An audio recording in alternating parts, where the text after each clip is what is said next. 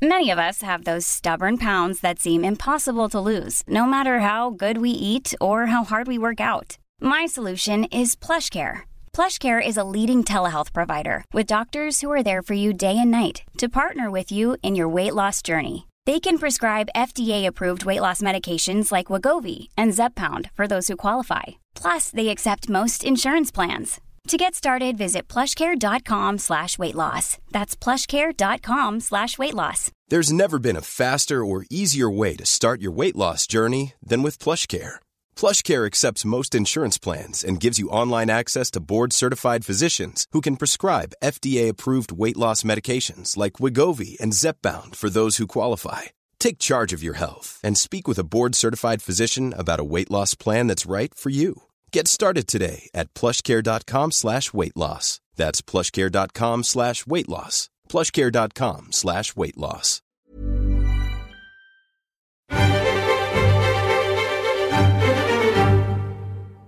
Hello, and welcome to the New European Podcast. My name is Richard Porritt, and I'm joined by the gloved wang, Estefan Angel de Mer, the never- boss. You would never know from your demeanour that you're on, on holiday this week. I am indeed on holiday. Steve Anglesey, welcome. Welcome. Yes, this is a bit of a strange one. This is the first time. Hello, snowflakes. Yeah, hello snowflakes. Um, let, let, let's just, I'm just going to fill the listeners in as to actually what is happening here. So as you know, we've been doing the podcast from our bunkers since, um, well, mid-March. And it's now glorious June, of course. And, um, but this week, our pod studio, um, and I mean, it's basically an office, is, is in the is in the midst of being moved somewhere else. So we are having to do this over uh, Zoom, which is uh, which is second to daft middle-aged men like me and Steve quite a time to get our head around today. But we hope it's there. So um, if the if the sound is a bit in and out, whatever, we apologise. But next week we'll be back to the normal normal. Um, desk set up how we normally do it uh, fingers crossed uh, but for now we are on zoom and uh, and And I'm hope- just, I'm just imagining how exuberant your intro will be if we've had to record all this again because it didn't work. If we have to record all this again no one will ever hear this but the intro will be hello and welcome to the new podcast steve do the news. Who's the next of the week? See you next week. That will be it. Because i am on holiday and the weather outside is glorious. I'm, my tan is looking superb. Of course sadly um, probably not going to be able to go away this year as things stand. No. um, but I'm very lucky in that I live in the city centre here in Norwich, I do live very close to the river. So every day so far this week, I have ventured down to the river with a picnic blanket and some headphones and a couple of beers and a book, and it's been absolutely glorious. But I, but dear listener, I had to do the podcast, of course, so I've come back. I'm in the spare bedroom, um, and and yeah, here, here we are, selfless indeed. So we will get to the news. Now, um, normally at this stage, of course, I tell you to go and check other news sources because of the daily briefings and stuff, and a lot of you would just come to us for your news. Because we don't have those daily briefings anymore. Um, uh, they, they stopped on, on Monday. What I would say is probably still do keep up with the, the news from other sources as well, just for the time being. And when you can when you can stop doing that and you can just come to us again, we'll let you know. We will let you know. So we'll get to the news, and of course, there's plenty of it. Um, then we're gonna we're gonna have a little bit of a we've we've gone to some of our um, correspondents, haven't we, Steve? And we've asked them sort of what four things have they learned um, because of course the anniversary of the referendum has um, has just passed, hasn't it? It was the referendum was 23rd of June 2016, as if anyone could forget. Numbers, a date that is a date that will live in infamy, and a date which is seared on on um, seared on our souls. Yeah, Uh, that's right. So souls. So Yeah. we, so so we will we'll we'll dig in with four useless ones, but there are some good ones from far cleverer people than us. Matt Withers, our roving interviewer, stroke reporter, uh, will be with us as well. He's spoken to uh, Florence Hallett, who this week in the European has written about photographer Jacques-Henri, excuse my French, uh, Letargue, I imagine that is somewhere. I'm sure Matt gets the pronunciation right, so you'll find out whether I get it right or wrong uh, in a few minutes. Um, and then, of course, there will be I think wrong, here. almost certainly wrong. Almost certainly wrong. Yeah, I got Florence's name right. Um, yeah, and Matt, and I can pronounce Matt Withers, but uh, but otherwise, yes, almost certainly got that wrong. Uh, so, Steve, I, I, have to. I'll be perfectly honest with you. I'm a I'm a little bit out of the loop because you know I've been drinking beer and, and sitting in the sun. So, fire away and tell us the news. Well, I've been missing you. I tell you, um, I tell you two things that I've. Well, one thing that I've, I'm really heartened by is that in Britain, you can you can become a billionaire in Britain. Richard Desmond is worth 2.5 billion. Yeah. Um, and he, have you seen the way he spells dough, as in money, in, in his emails to Robert Jenrick? Go on. Said, I don't want to give a Marxist council all that dough, referring to Tower, Tower Hamlets Council, and he spelled yeah. dough, D-O-E. Wow. 2.5 billion. Wait a minute, isn't it a doe a deer, a female deer? It is. Well, well, my my daughter Ruby, um, who's almost thirteen now, when she was when she was very young, she had bad eyes, very bad eyes, and uh, she had to go and have uh, countless consultations, and she had a very big, well, big for a little girl, uh, operation on her eye, and it's but it's absolutely sorted now, completely sorted, bang straight because she had a lazy eye and muscle problems and all that kind of thing. Did an excellent job at Moorfields Eye Hospital, but the wing of the hospital is called the Richard Desmond Wing. Oh my goodness! Well, there you Which, go. And I always good works. He certainly has put some. He's certainly. Oh yeah, he's done, and he uh, he's very heavily involved. I think with the Teenage Cancer Trust gigs as well, isn't he? That's right. Yeah. Um, so you know, he has done some good stuff. But I thought it was interesting that someone with Richard Desmond's publishing past should be putting money into people who lose their eyesight. I don't know. Maybe I'm maybe I'm putting two and two together there, Stephen.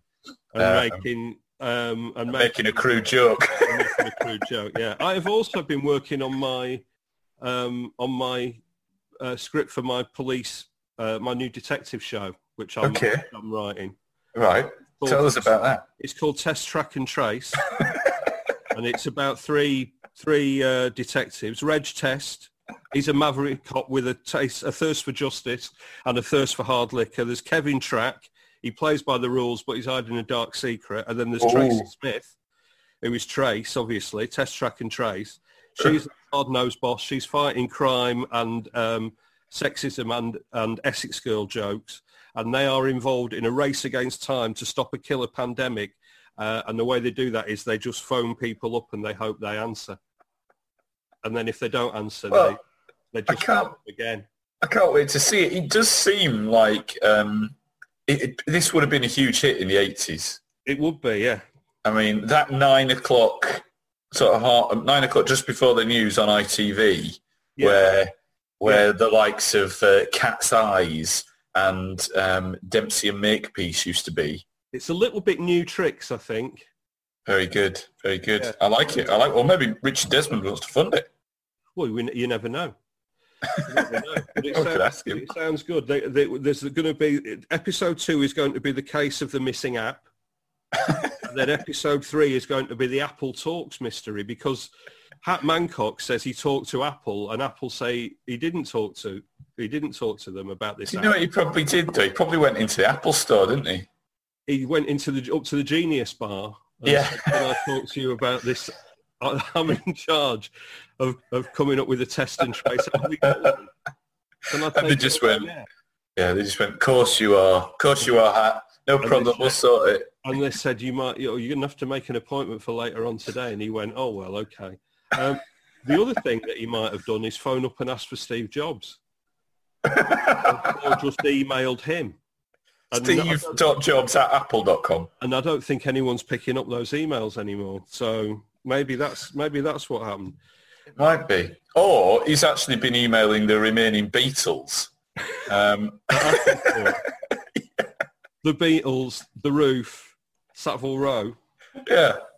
he's always written to them. he's written to them, yeah. Uh, dear Paul and Ringo. He'd get, a, um, he'd get a, he'd get a, you know, he'd get a response, wouldn't he? But um, well, my, Ringo won't sign it, would he? well, I tell you what, my friend, um, my my friend who I've not seen for for, for many years, um, Matt Snow, the man in the know, former editor of um, Mojo magazine and a fine music journalist. He once um, he had a, a copy of Revolver, which had been signed for him by Paul McCartney, and then he went to interview Ringo Starr, and at the end he said, "I hope you, Ringo. Sorry, it's a bit embarrassing, but I hope you wouldn't mind." Um, signing this copy of Revolver. This was, you know, 10 years or so ago and um, and Ringo dutifully signed it, and he but he, he did say you're going to have some trouble getting the other two. So uh, so there you go. Um, can we talk about four years of Brexit and what what? I think we should. So this is Brexit, and what have you done to continue the Beatles vibe? Yeah, it's four years on, and do you want do you want me to say what I have learned, or, or do we, or, or do you want to tell the listeners what you have, four things that you have learned? Well, I'll you what, I'll, I'll, I'll start. Um, let me just, now bear with me, uh, dear caller and listener, because I've got to get a different thing up on my computer now. Right, where have I written these? Okay, so I think, I mean, we've learned a lot, haven't we? And um, An awful lot. And I've learned a lot about the country. I've learned a lot about, I've actually learned a lot about a lot of the, uh, I guess this is ignorance on my part, really. Um, but I learned a lot about other people as well. I think I kind of thought that generally I was my beliefs and the way I viewed politics and the way I wanted my country to go was probably shared by about 70, 80% of the people. Now, that doesn't mean to say that they would all vote Labour or they would all vote Tory, of course, but what I'm saying is that they would be progressive and and want, want to go forward and embrace positive change.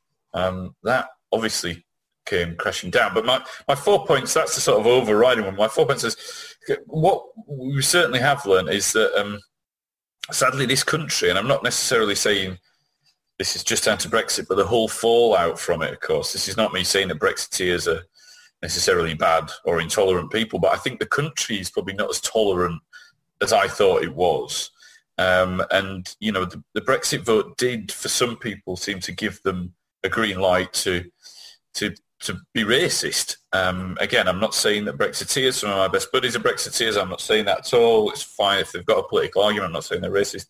But I think that we've seen some pretty ugly things in the past four years, and, and some of that, people thinking they're allowed to do that has come from Brexit. Um, and uh, one other thing I've learned is that it's not a given that that status quo at the centre of politics wins. Mm. Um, and I, I, I, kind of thought it was, I, you know, since if you know, I was I was only ten years old when um, uh, when Thatcher left, and obviously I grew up in the north. You know, the first part of my life was very much, um, you know, everyone you met hated Thatcher pretty much. Um, and and then from then, I, I, felt like we had sort of reasonably progressive centrist governments um, until well until Theresa May really. And she, I don't think that Theresa May is really a right winger. I think she felt she had to be um, because she thought the country was moving in that direction. Um, because of the Brexit vote. Um, so what I, I, think we've learned is that it, winning isn't a given for the for the status quo, the centrist of either party, Labour or, and, and, and we've got to fight for that centre ground. We've got to win it back. And I think uh, we hopefully, you know, with Keir Starmer in charge of the Labour Party, that's happening. Um, and I think the, the third thing I've really learned is that talent is no barrier to success in this country anymore. uh, you know, we've got a we've got a prime minister who really should have stayed just being a guest on Have I Got News for You and being a, you know, even if it was one of those sort of funny, um, very Tory, eccentric MPs on the back benches. Um, the fact that Boris Johnson is the Prime Minister is pretty extraordinary, um, really. The fact that Jeremy Corbyn, and I know this happened just before Brexit, but the fact that Jeremy Corbyn never got anywhere close to leading um, uh, uh, the Labour Party is still astonishing to me. Um, so yeah, talent is no barrier to success. I think that would that's also true of me and you, Steve, and the thousands of people listen to this podcast. they will surely agree. Yes, successful podcast by two people with no talent, um, and Um, finally, though, and to, uh, just because I don't want to be too gloomy about this, you know, I'd kind of forgotten, because I've been on holiday and I'd kind of forgotten it was four years until I was actually sat by the river in the blazing sunshine and happened to check the date and thought, oh my God, it's four years ago. Um, and but, but what what we've also learned is that there is there is hope for the future because there is a huge, huge and new generation of Europhile out there, of people who uh, have been robbed of this relationship, who were either too young or whatever, who are determined, and I include the New European, of course, in this.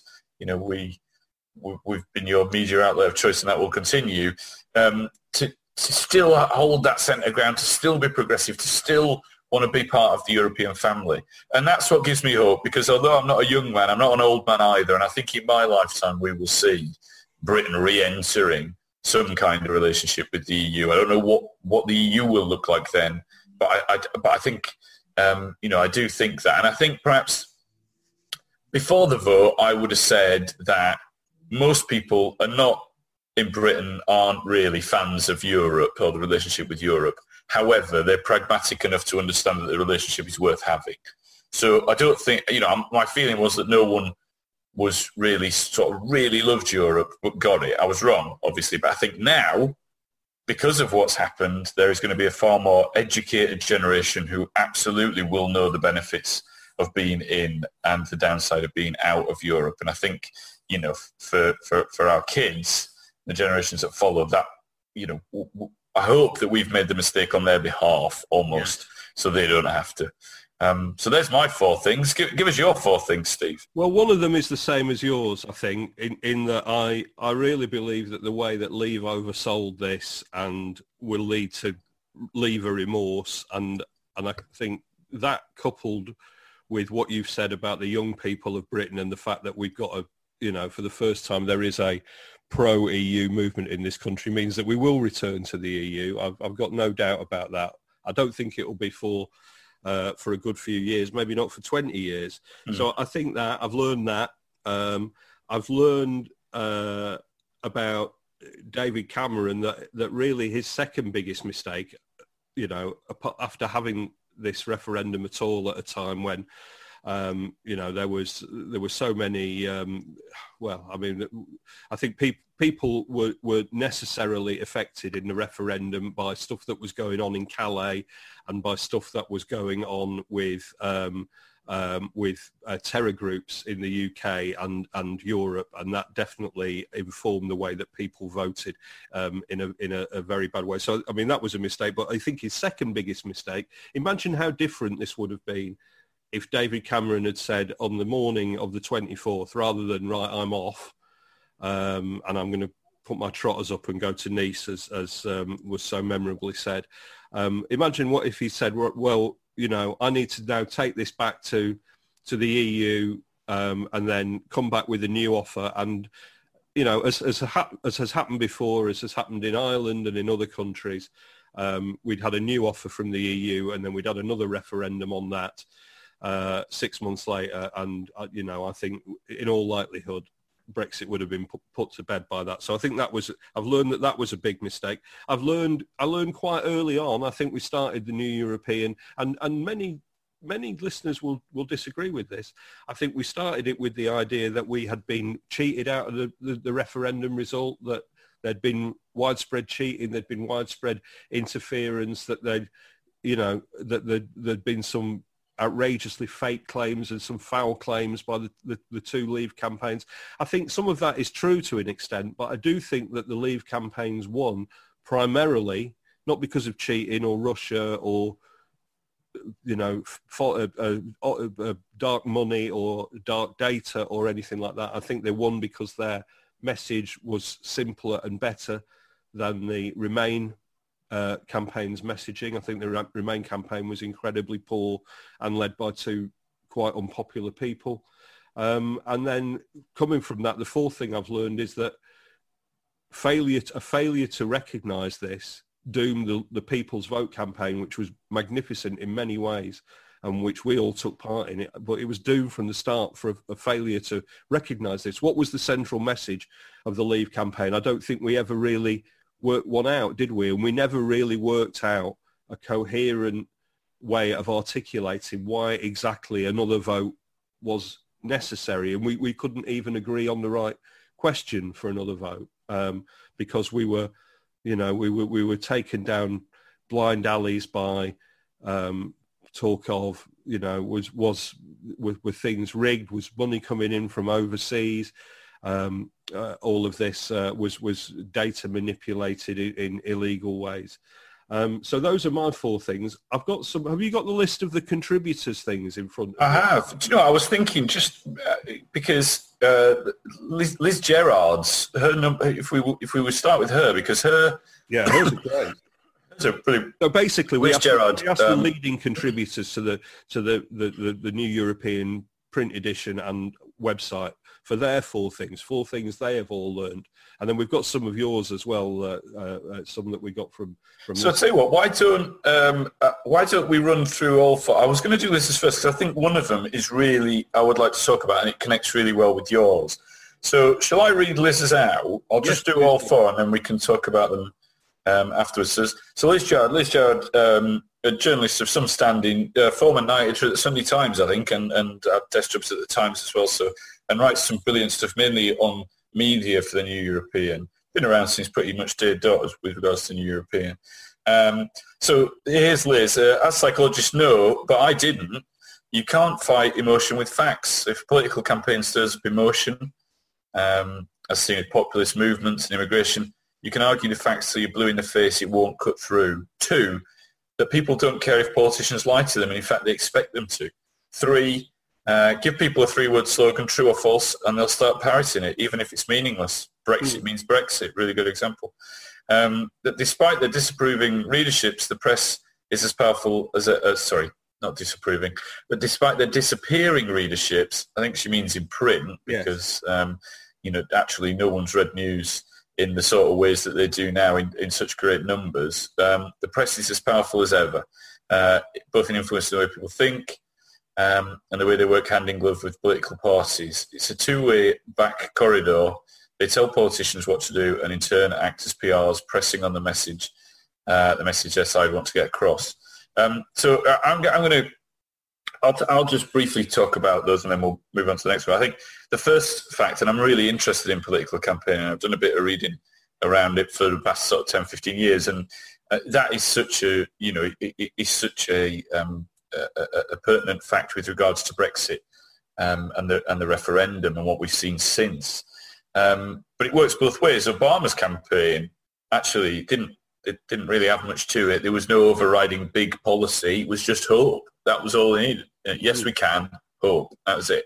And you know, Brexit was like that with nastier terms.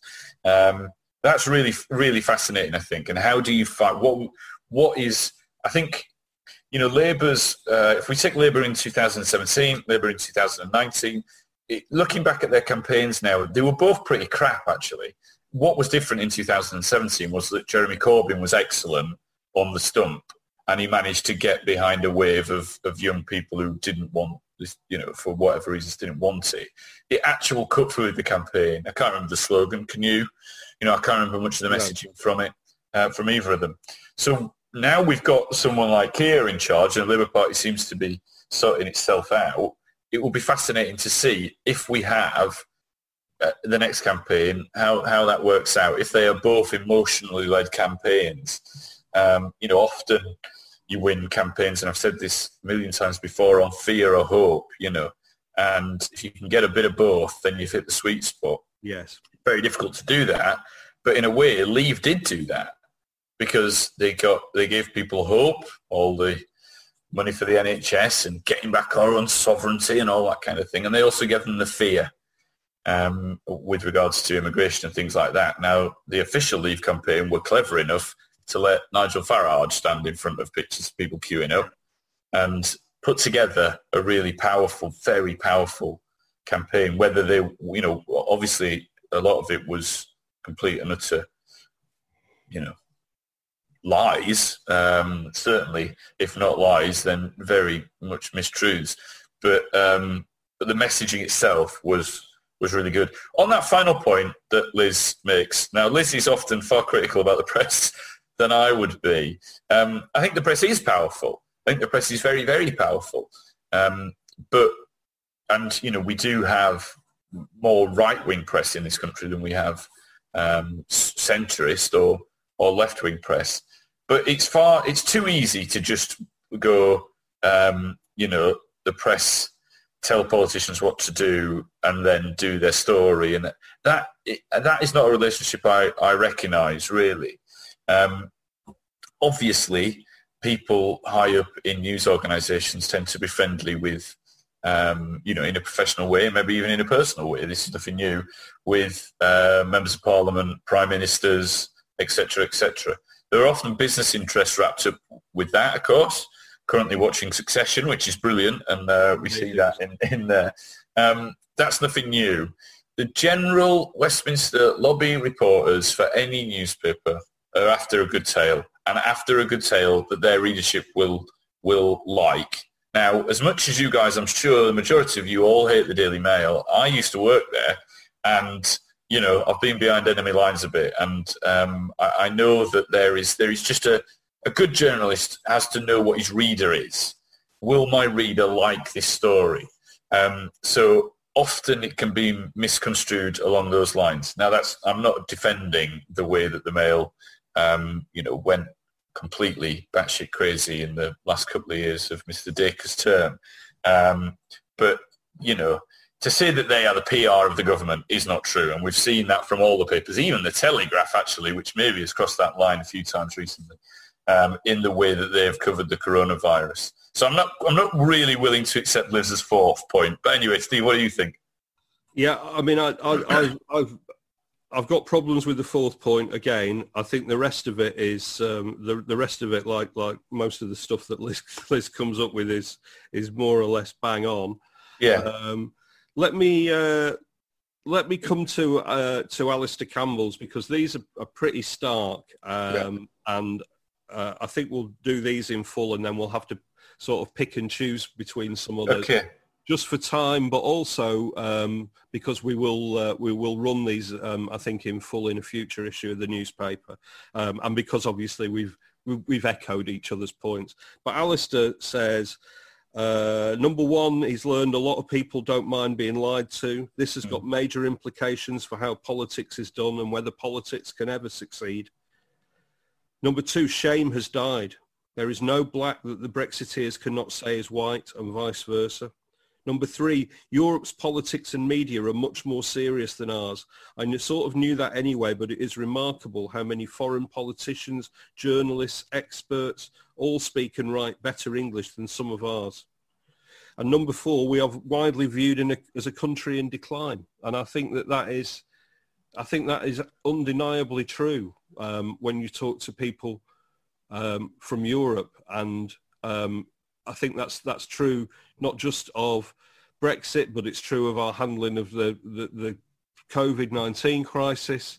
Um, and it's something that um, it's something that, that, that Bonnie Greer echoes in, in hers. I mean, she Bonnie Greer talks about one, our politics is becoming more presidential. She talks about um, how difficult it is for um, I mean, she she says uh, the the she talks about the inability of intellectuals to, to penetrate into the, the national conversation, and I don't think by that she is saying, you know, we are smarter than ordinary people. I think she is is talking about the difficulty that um, that uh, intellectual ideas and concepts have got in in uh, in, in, getting over uh, when you're against something as simple as get Brexit done or Brexit means Brexit. Um, she talks very importantly about how people of colour, especially people of Afro-Caribbean, African-Caribbean descent, hold less of a franchise on this country than she'd imagined. But she does say, which echoes what Alastair says, she's learned that membership to the EU hid a largely Victorian infrastructured nation, and the creaks of that are going to become more apparent um, in the years ahead. And I think we've seen that, haven't we, with, mm. with this crisis? We, you know, that, that we were laughing about the test track and trace thing earlier on, but it really is a, a shambles and a disgrace. Um, do you want to pick up on any of those? Just as a couple there. I mean, Bonnie, I just will absolutely underline what you, you said there about intellectuals and, you know, Bonnie, um, th- from the start of this and, um, you know, when she started contributing to the New European and, and very wisely, I thought, when we had her on one of our live podcasts at the end of last year, said um, someone I think in the audience had referred to Brexiteers with uh, some term, I don't know, idiots or fools or whatever, and she rightly picked them up. And I don't think this person meant any harm, but she said, you know, we can't, that's not how, we cannot do that. We don't win this argument by, by calling them names.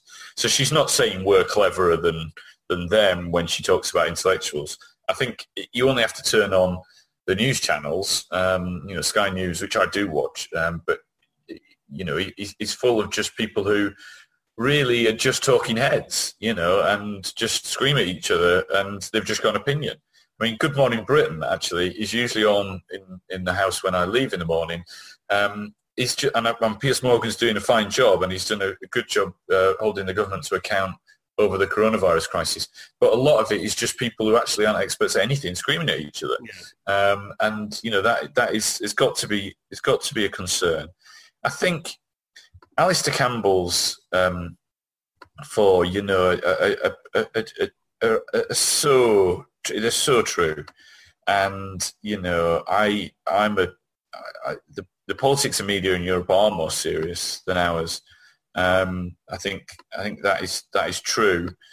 Um, but just you know, it, it is sad, isn't it, to hear someone say we're widely viewed as a, a, country in decline. It's it's really a stark thing to see in front of you.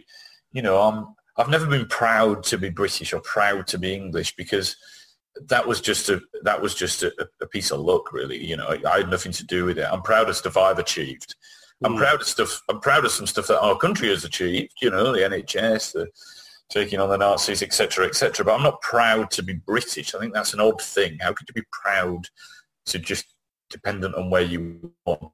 But what I am is I'm happy to be British, and I've always been happy to be British or whatever, um, because I'd rather be, I would rather have been born where I was born than than born in, in harder places or in other countries, or you know where I don't have the friends and don't have the ability to, um, you know, I, I'm not stuck in one particular class or whatever. I know that there are still class issues in this country, and there always have been, and there probably yeah. will be for many years. But I, you know, I had the ability from a very working class family to go to university. To there are things that are afforded to me that aren't afforded to poor kids who are born in third world countries or whatever. I guess is what I'm saying. Um, yeah. So it hurts me to think that people is a country in decline, and I hope, I really, really hope that it isn't. But we are viewed as such, and that hurts. You know that does, it really hurts. Um, I'm not a patriot, but I am happy to be British and I want Britain to succeed because my kids were born here. They're going to stick around. You know, it's something that is, it, we've inherited Britain, I feel almost, haven't we? It's nothing that we've done, but I want her to succeed. I want her to be successful. Yeah. And, um, and once you're in the downward spiral, and I don't know where it started, I think I think we are in a downward spiral. I'm not entirely sure that Brexit was what prompted it. I think it started long before that. Um, but Brexit is a is a is a sign of it, and uh, it's it's just really sad. And to see it in black and white on your screen like that is you know is, is yeah, shocking. It? is. I'm gonna I'm gonna pick and choose between a few more, um, and then ask you about that, and then we'll do a, a, a few readers ones. But obviously, we, we, we do we do need to to move on. As I say, a longer longer pieces with these in will will follow probably in the edition that we put out around the, the anniversary of the New European, which is, a, I think is, was July the 8th was our, our first edition came out on the streets. I think we might have finished it on the, the 6th and it came out on the, on the 8th. Um, so uh, you'll be able to read that with a pint in your hand, of course, um, uh, and with a mask over your, your, your mouth when you're not. Michael White. The way around that, though, Steve, yeah, and I've on. been doing this now because I'm, I'm not a big smoker, but I do like a cigarette.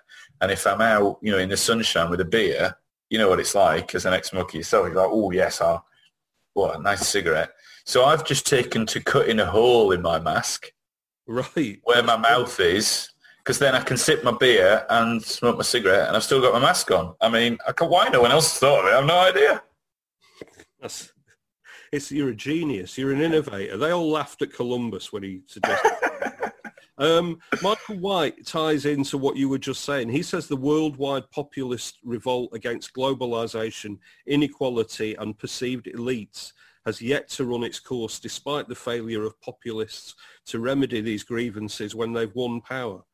Um, he says Remain would probably lose again despite Leave's repeated Brexit failures. Will Self, I mean, his his his answer to this question is is typical, typically um, erudite. I'm trying to pick out stuff. He says that he had um, he hoped against hope previously that the civil service, um, despite its revolving door uh, between its upper echelons and the boardrooms of large and rapacious corporates that the civil service still had basic functionality and he's learned that it doesn't.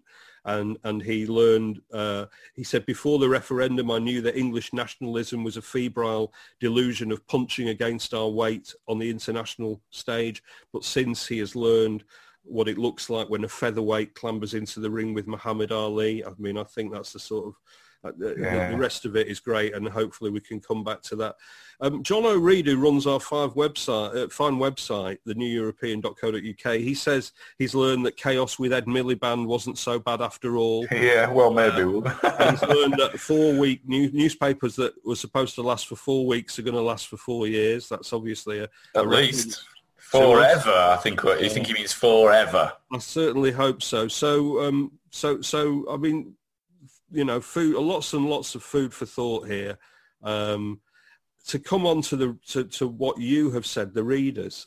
Um, some of these are brilliant. Some of these are really heartbreaking to read. Um, some of them, you know, a lot of you are saying we were cheated in the referendum, and, I, and I, you know, don't get me wrong. I think to a certain extent we were cheated. Oh, I, I think that's think, definitely true. But I still think that you know, leaves core message was simpler. It was easy to un- easier to understand uh, than the core message that Remain. Listen, the truth, the truth of the matter about those two campaigns is that the Remain campaign was awful. It was. It was. Um, I don't really want to use the word elitist because that's the meaning has somewhat changed, I guess, since since then. But it did feel like that. It was looking down. You know, we know best um, us here in this Westminster bubble, the educated among us, we know best. Don't you worry about it. When all they should have talked about was holidays. Yeah, exactly. Dead simple. Dead simple. Um, Philip Wirtz, I hope I'm pronouncing that correctly, Philip. He said he has learned, this is heartbreaking. How, how else would you pronounce Philip? I have learned how it feels to be asked, but where are you really from? I mean, that is awful. Mark Smitham is somebody that I know. Hello, Mark. I hope you're listening to this. All of yours were great. Um, I really enjoyed them.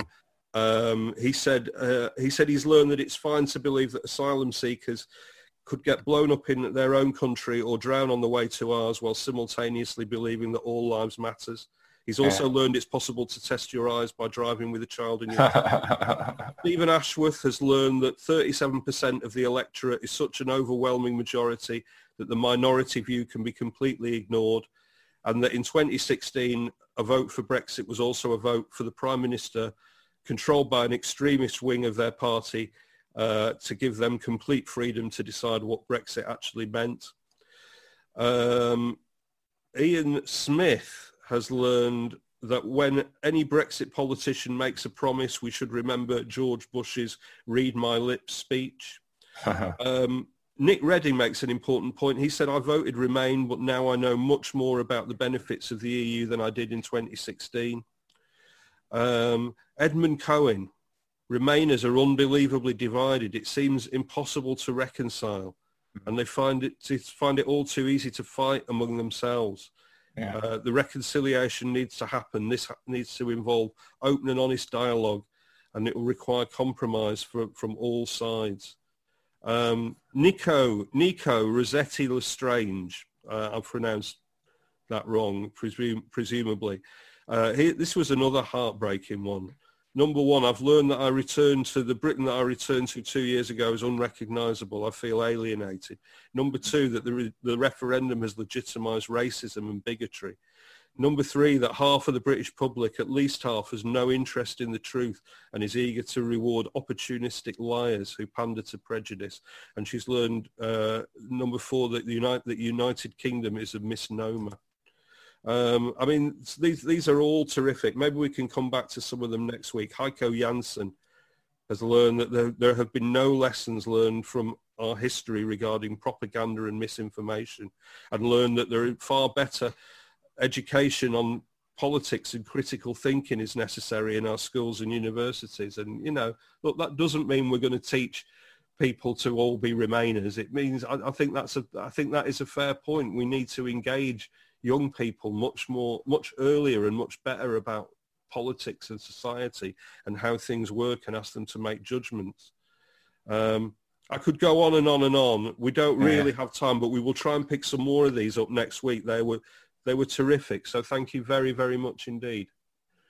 Thank you, absolutely, uh, for for for helping us out with that. And I think I I expected, I don't know, I, I, I didn't expect them to keep me in the gut quite as much as they did. Um, you know, from you guys and the and the correspondence. Um, but fascinating, fascinating exercise, I think. Um, right, Steve, we've got um, we've got to Crown and Brexit series. So a quiz I'm going to do you a little quiz. I'm going to ask you five questions now. Well, I was wondering because we got Matt. We got Matt next. Oh, okay. Um, but I was wondering, do you want to do the quiz now? I'll do the then quiz now. The good then people can, can listen. listen to Matt. Yeah, absolutely. So the quiz, not question one. When he was a choir boy at Southwark Cathedral, Chuka Umunna sang on which TV theme? Oh, God. Question two. Which Remainer was a host of ITV's This Morning and also appeared as a TV news reporter on an episode of the sitcom The Upper Hand. Remember The Upper Hand? It had one yes. of the guns in it, didn't it? And Diana, what was she called? Diana Weston? And it had, um, didn't The Upper Hand have... Uh, Honor Blackman was it? Honor Blackman, yeah. Who recently left us. Um, question three, on which children's TV programme did Mrs Thatcher tell a young caller who was worried about nuclear war? Oh, God, I remember that look, dear, the possession of those weapons has been the best peace policy we've ever had. Question four, the cat who lived in number 10 Downing Street under Thatcher, Major and Blair was named after which TV character? These are all TV questions, by the way. And number five, which popular TV show did Harold Wilson persuade the BBC oh, to postpone on the night of the 1964 election? He persuaded them to postpone it until the polls closed and his feeling was that working class voters might stay in to watch it rather than going late to the polls in what obviously proved to be, I mean, it was a reasonably close election, wasn't it? Yeah, yeah. Um, so there Ooh, you go. that's good. I don't know that one. Back to those. So Chuka Umunna sang on which theme? Who who was uh, uh, uh, before they were a Remainer was a host of This Morning and they appeared in the upper hand. Number three, the TV program, the kids TV program that Mrs. Thatcher was on. Number four, who was the cat named after? And number five, which TV show did Harold Wilson get postponed? Um, and now we're going to go to, to, to, Matt Withers, our roving and raving reporter. Matt Withers talking um, to Florence Hallett. We'll be back after Matt. From true crime to football, Brexit to folklore. For more great podcasts from Archant, head to audioboom.com slash channel slash Archant. Hello again. I'm here again, yet to suffer the fate of Poochie to Richard and Steve's Itchy and Scratchy. This week, I'm delighted to be joined by the writer Florence Hallett. Florence, how are you and how has lockdown been? I'm fine, thanks, Matt. Um, it's been surprisingly normal, actually, in a way for me, because although I spend most of my time in art galleries, or I think I do, actually, um, clearly I spend a great deal more time sat at home at my desk than I had previously realised because it's really just sort life as normal but with my daughter at home. So it's a bit like a long school holiday, but possibly with uncharacteristically good weather. Yeah, I think a lot of writers have been saying the uh, the same thing. Um, in this week's paper, you've written about the remarkable body of work of the French photographer Jacques-Henri Lartigue, and you can correct me on, on the pronunciation. Um, with the caveat that talking about photography is like dancing about architecture, uh, for those who may be only dimly aware of him, introduce us to Jacques. Well, um, Jacques a really um, uh, odd, odd character in a way because he was almost unknown until the 1960s um, when uh, a combination of things happened that, suddenly brought him to the attention of the world.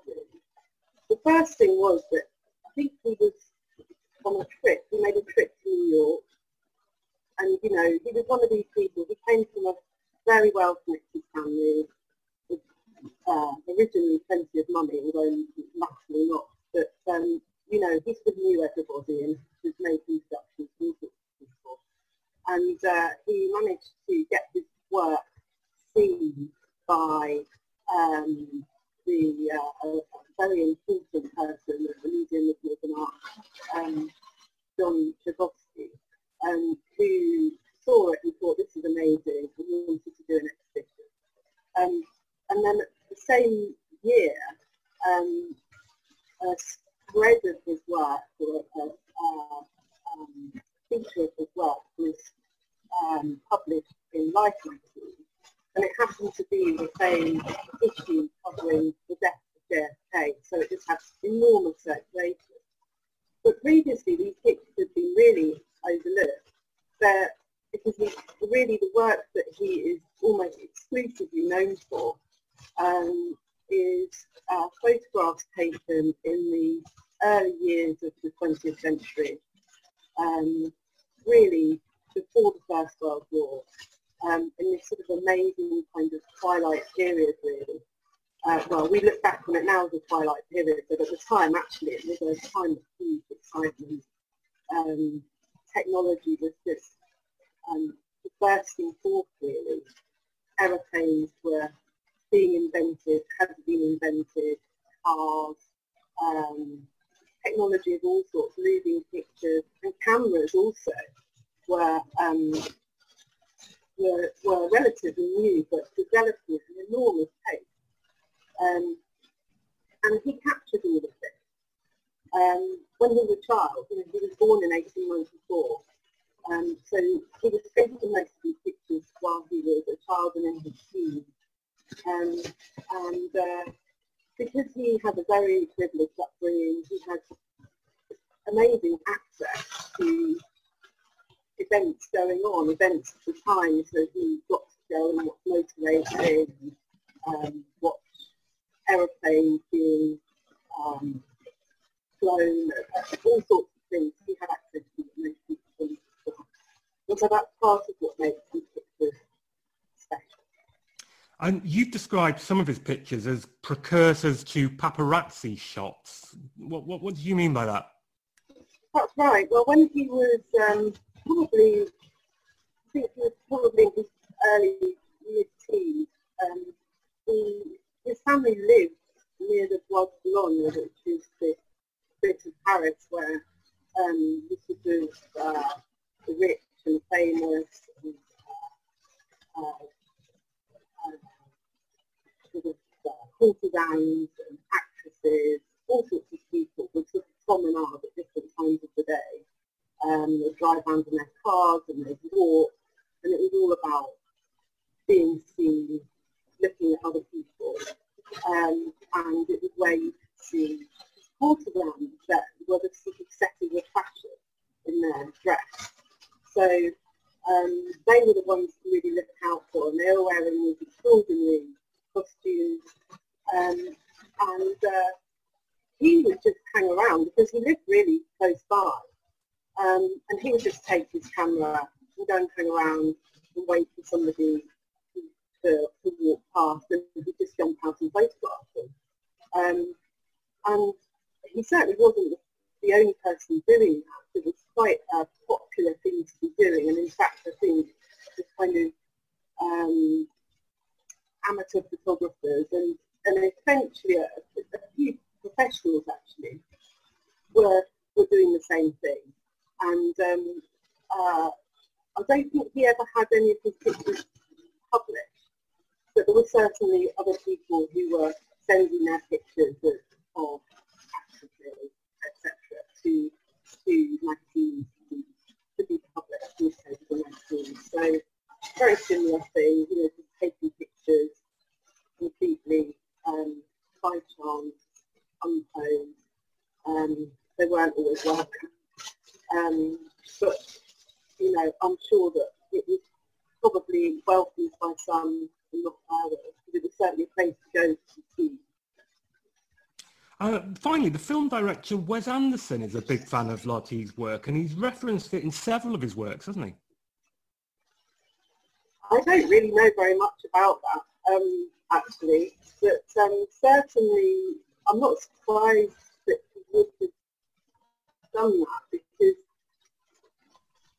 they are incredibly striking pictures. It's all about movement, really. Um, and you can see in that, you know, one of the, a lot of what he did, you can also see as relating to um, earlier work by people like Edward Muybridge, who was the photographer who took pictures of, he did motion, the motion studies, much, much earlier actually, in the 1870s, I think. Um, you know, he used the camera to, to capture um, people and animals in motion so that you could start to understand how a horse moves, for example, was galloping. Um, and, you know, one of the earliest pictures that Lartigue took that has become quite famous is of his cousin, Fisherman, um, and he got her to sort of leap down a set of steps outside, um, and so she's just captured in midair. Um, and then also another, probably his most famous picture actually, is a picture that he took, I think in 1912, um, at the uh, Grand Prix of a motor car, um, a racing car, and the wheels distorted. Um, and, you know, actually that's because although he was able to, he, he knew all of the techniques, he had access to all sorts of magazines and um, uh, a sort of community of photographers that I suppose wrote into magazines and published articles about how to use them. Um, and also to, to he made friends with a few um, staff photographers. Um, and so he learned techniques like he knew how to pan the camera so that he could keep up with the speed of his car, but actually the camera was just too slow to capture it entirely still, so of course he gets sweaty, so he, so as the shutters, uh, as the shutter is dropping, the car's still moving, and so that's why you get this strange sort of oval distortion happening. But it's a sort of error, but of course it's what gives it its amazing um, dynamism and sense of movement, and it's what's made it such a famous picture. Um, but he was totally fascinated by movement. He had a cine camera himself. Um, you know, he probably had one of the first. He was his father just he just had endless money and interest in such things. He just provided the newest of everything. Um, so it's, it's no surprise to him that he's been an influence on, on filmmaking. And in fact, he did in the 1930s. He worked on a lot of film sets. Um, you know, he really didn't make his living as a photographer at all. He um, he really wanted to be a painter, in fact, funnily enough, which seems almost, um, you know, his interest in being able to capture the moment and uh, to be able to describe speed in images in some ways seems counterintuitive to his wish to become a painter, but that was the thing that he really wanted to do. And so, uh, and he made some success of that in the 1920s um, and had some exhibitions. But he, uh, yeah, in the 1930s he worked on film sets with people like Fellini, Truffaut, um, and uh, yeah, so he certainly had, had that interest himself too. Well, if you're keen to learn more about the work of Jacques-Henri Lartigue and, and, indeed see it, uh, as I suspect you might want to after that, Florence's article is in this week's print edition of the New European on sale now. Thank you for your time, Florence. It's a pleasure. Thank you. Brexiteer of the Week. Welcome back. Thanks, Matt. I think those chats are working really well, Steve, actually, by the way. Well, Very like good. To, you know, it, I'd like to reflect that all of the content of the uh, uh, of the New European newspaper and website. So they they are really they're, they're really fascinating, uh, and I hope you're enjoying them. Before we do the quiz answers, I just I wanted to just get your take on something. Um, obviously, we talked about the pubs reopening and your incredible cigarette mask. Um, are you going to cut another hole? Is that, how are you going to get the beer in? Are you just going to replace it with a straw? Well, uh, yeah, I, I, I, mean, I have made I have made the mask hole big enough for my entire mouth. Okay, that's good. Um, but there is a slight problem in that the mask keeps getting a bit soggy. It'll get damp, won't it? So I've I've gone for I've gone for for a straw. So, um, the, so the pubs are reopening on July the fourth. I'm, I'm, you know, I love pubs, um, and um, I'm eager to go, but I'm quite worried about going, and um, and I, I expect that it will be on Saturday week. It will be uh, quite unpleasant, and um, you know, I think I, I, I, think I might take a novelty trip um, and then give it a rest for a while. Uh, that's providing I can get in anywhere. There is a a social media campaign at the moment. It's called uh, hashtag Never Spoons, and it is asking people to, when pubs to reopen, to boycott Wetherspoons. And I just, before we moved on to the quiz answers, I just wanted to get your take on that because obviously some people, I mean, I've not been in a Wetherspoons apart from to interview Tim Martin. Yeah. Um, uh, I, I, didn't really like Wetherspoons to begin with, but I've certainly not been in since the since the, you know, not just since the result, but since he began his his sort of um, uh, his uh, pro leave campaign. Um, simultaneously, I've you know I've I've I've not bought anything from Dyson or or other. Um, so people are I think people who will listen to this are already boycotting Wetherspoons, but there's a there's a thing to there's a campaign to boycott Wetherspoons. Tim Martin obviously pro-Remain. Then he was heavily criticised at the start of this epidemic for refusing to pay staff wages when venues were shut, and he, he said that people who worked in Wetherspoons should go and find a job at Tesco's. Um, then he had to go back on that, and obviously people were furloughed. Um, unionised uh, Wetherspoons workers are, are, against this campaign. They say that boycotting Wetherspoons will cause cuts to their hours. It will cause them yeah. loss of earnings. Owen Jones seemed to be in their corner. He said um, they were right. You know, it, it, boycotting Wetherspoons would lead to job losses and a loss yeah. of hours. But then he also said, well, but if people want to boycott Wetherspoons for other reasons, like Tim Martin's views, that's obviously their call. If they're doing it on the, the basis of workers' rights, then that's violating the wishes of the unionised workers. So what's your take on this? Well, I... Uh, again, no great fan of Wetherspoons, although I have to say I haven't boycotted. I can't remember the last time I went into a... I think I might have I think the last time I went to Wetherspoons was in a train station, actually. Right. Um, waiting for a train. It's not. It's that you know. I, I, I might, and it's it's not because of Tim Martin's views, because I think that people are allowed to have different views. It's just that I don't really like the atmosphere in the in the pubs. I'm willing to pay a bit more for. Yeah. You know, I just it's just not it's just there not for me. No you know? It's just not yeah, it's just it's just not for me. But um but yeah, cons- my concern is that a lot of people who are probably you know on low incomes and um, and life's tough enough already, I, I, I, don't really want them to have to lose their hours, lose their jobs or whatever um, for something. So there's there's two there's two sides to this story, isn't there? And I can see what the union are, are saying.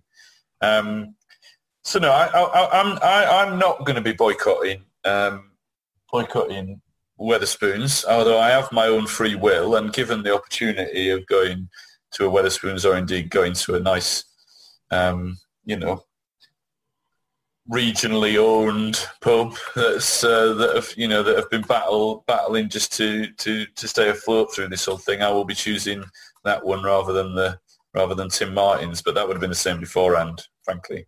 So I mean, my worry is that well-meaning remainers you know, that, that some kind of official campaign will happen, a physical campaign will happen, and we'll get, you know, we'll get well-meaning Remainers trying to block people, um, trying to block people's entrance to um, to Wetherspoons pubs and all that, that that goes goes with. And I think that would be, I think there are, are much better ways to to express um, to express yourself. Uh, absolutely, I agree completely. that, uh, Um, it, that that is a that is I think the optics of that pardon the pardon the, the pub pun just not a good idea. um, would be uh, would be really dangerous. However, Also, here's a little tip, in my opinion. Uh, July the 4th, I would give the pubs a miss. yeah, It's my view. I am certainly not rushing back into any, any pubs. And But that, you know, means- that for me is a big deal. you know, but by all means, why put money in these people's pockets? You know, uh, Tim Martin is. Uh, uh, we met him. He was a nice, a, a nice enough guy. He sort of glibly admitted that some of the things that he'd been saying he'd found out were untrue, but Yeah. he'd not really bothered that much to correct them. Um, he has spread a lot of disinformation. James Dyson, why give him your money? And I'm also leading a boycott of Rocco Forte's luxury hotels in uh, Mustique and places like that. So, so don't give him And your that, money. That is a big deal for you, isn't it? It will. That will break Rocco. Yes.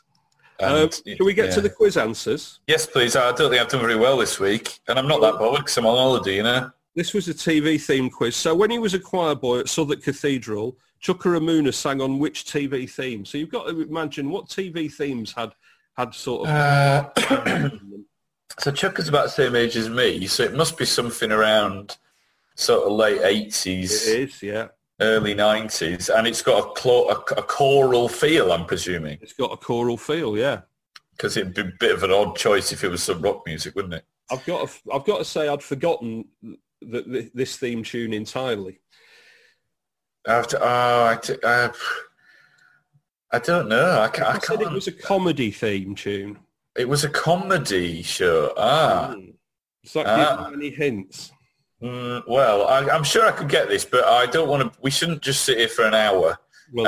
Um, so, so give us the answer. it's Mr. Bean, the theme to Mr. Oh, of course. Number two, which Remainer was the host, a host of ITV's This Morning, uh, and then also appeared as a TV news reporter on an episode of sitcom The Other ha- at the Upper Hand. I had absolutely no idea about this. A host on ITV's this morning. Yeah, Uh, so was a host. it's she was a it's a female. It's a female Remainer, Uh, and I had no idea that she'd done this. oh goodness. Um, I, I, I really, I don't know. It is it's Anna Soubry. Anna Soubry. Anna Soubry was a When um, did Anna Soubry host this morning? She hosted it in the early 1990s. It's incredible, isn't it? Um, she, she was a she was a, a, a news journalist. She was a local news TV reporter in the southwest, and then she graduated to hosting ITV's This Morning. Amazing, isn't it? I guess she was a stand-in. Um, was this morning? Was it Richard and Judy who were uh, who were on this morning? So I guess she This was morning with Richard and Judy. she was a stand-in for them. I guess it was produced in Granada, so that would fit. Yeah, yeah, yeah. Um, amazing. So, uh, question three. Uh, what was the TV program where Mrs. Thatcher told a young caller who was worried about nuclear war, look, dear, look, dear, brilliantly. You just, you just Ah, miss Mrs. Thatcher sometimes, Yeah, don't you? yeah, yeah. Yeah. Those weapons have been the best peace policy we've ever had. Well, that would be uh, Saturday Swap Shop. Oh. Do you want to think, do you want to think again? Well, you sure it wasn't? I can't, it can't have been going live, can it? It was the one in the middle. Oh, wait a minute. Saturday Superstore. Correct. It was Saturday Superstore, yes. Saturday Superstore. What year was that then? Because I'm pretty sure I remember that, but it might be just one of those false memories because I've seen it so many times. I think it would be, it would have been either, I guess it was 1987. Yeah, I, am sure I remember that.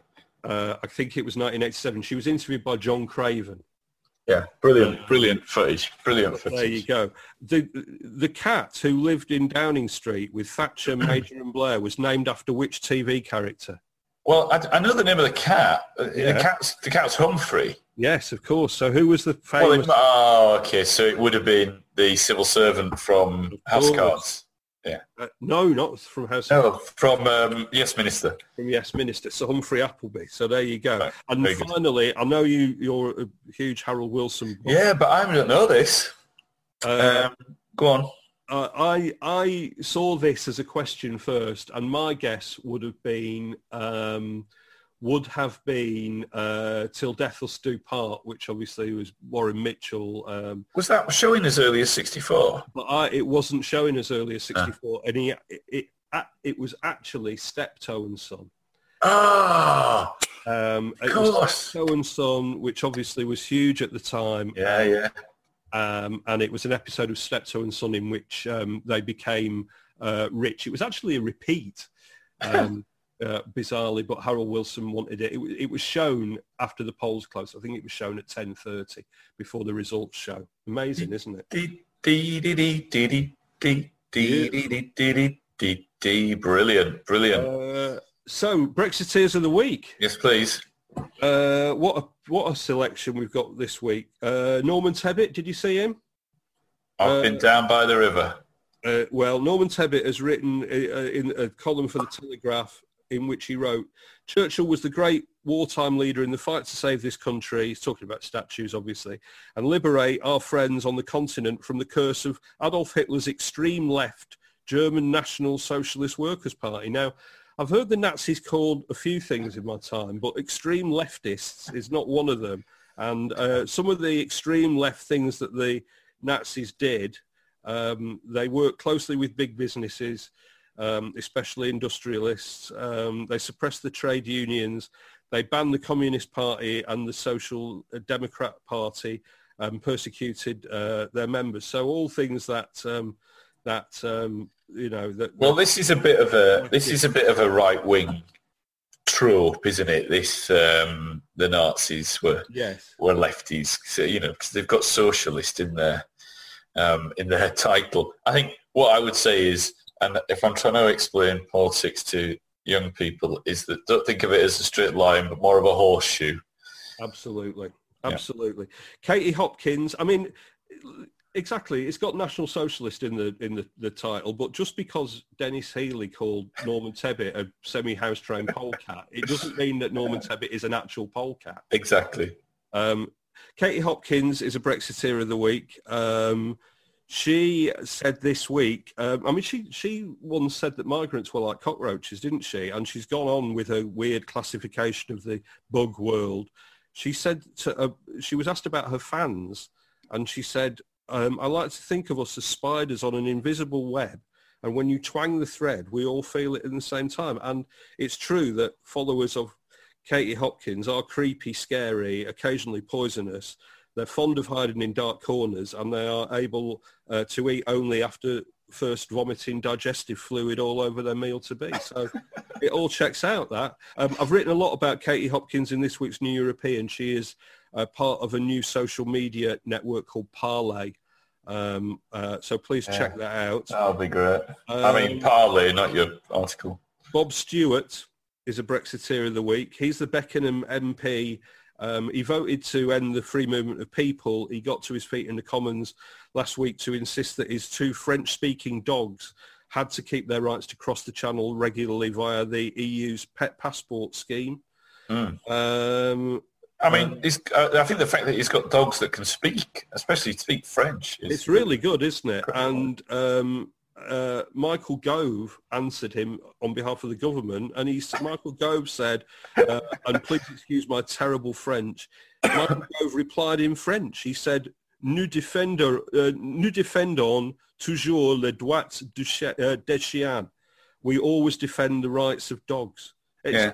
really good to know that this isn't all just a big joke to these people, isn't it? Yeah, yeah. So, uh, are you sure he said Dwight? Yes, I think he did. Um, Nigel Farage is a Brexiteer of the week. Um, he went over to the Tulsa, Donald Trump's Tulsa rally. Um, mm. He wasn't going to address the main rally of 25,000 people, but he was going to address the overspill rally of 20,000 people. Um, and then another 100,000 people were expected. They'd, they they'd done 145,000 tickets um, for this thing. Um, and in the event, um, only 6,000 200 uh, people turned up because most of the people who booked the tickets were, were sort of pranksters um, from uh, from our side, and um, and it's uh, just amazing, really. And he turned up. He, he turned up in a, he was in a pinstripe suit. He wasn't wearing a mask.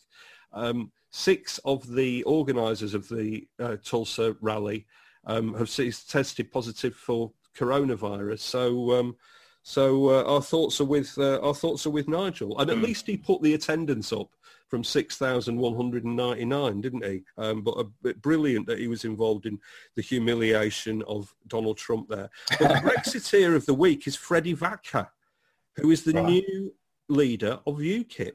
Oh, wow. He is bravely following in the giant footsteps of Dick Braine and Pat Mountain. Yeah. Um, and as soon as he took office, um, he we, we found this self-penned CV that he'd written, and it included amazing personal details. It says yeah. SIGs, two in life.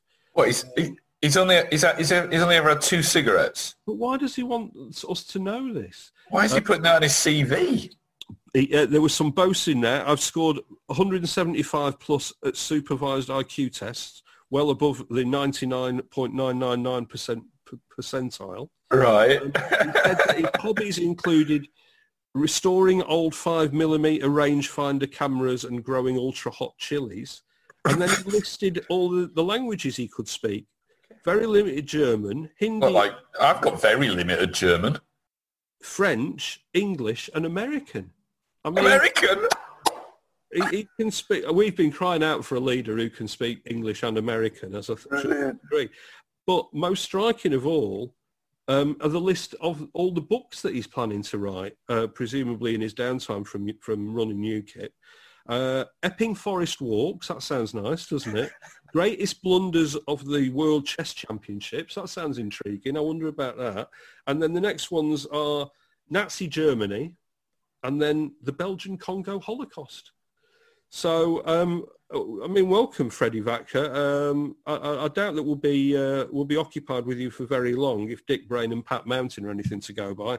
But uh, you certainly have a fascinating range of interests, and you uh, are the Brexiteer of the week. Freddie, the Brexiteer of the week. I have a feeling I might be heading to UKIP conference again this year. Yeah. And I mean, the greatest blunders of the World Chess Championship is something that I'm very much looking forward to. I'm sure he's got an agent already attached to that I one. think we could do an hour on that alone on the next podcast. Absolutely. Well, Steve, thank you very much. And thank you, listener. What should the listener do right now, though, Steve? Well, please continue to send us the four, your, your four things. We'll do some more of those next week for definite. Yeah. Uh, four things you've learned since the referendum. If you would leave a great review of this podcast on your podcatcher of choice, it would be very much appreciated. Um, uh, if you leave us lots of stars, if you're on iOS, that would be great. We do, we do read those out as well every now and then. So, you know, the, yeah. the, the, the wittier the wittier the better. And the nicer the comment is, the more likely it is to get on the podcast. Please subscribe to the print edition of the New European. New subscribers get 13 issues for 13 quid. Uh, go to theneweuropean.co.uk to subscribe. You can join our Facebook readers group or like us on Facebook. You can follow the, at the New European on Twitter. You can follow me on Twitter at Sanglesey, S-A-N-G-L-E-S-E-Y. Or you can follow me at Porritt, P-O-R-R-I-T-T. Thank you so much for listening. Uh, I hope, I've got my fingers firmly crossed that this new technology has worked out for us. Uh, we'll be back next week. Until then, Mr. Campbell, please play your bagpipes. Here you go.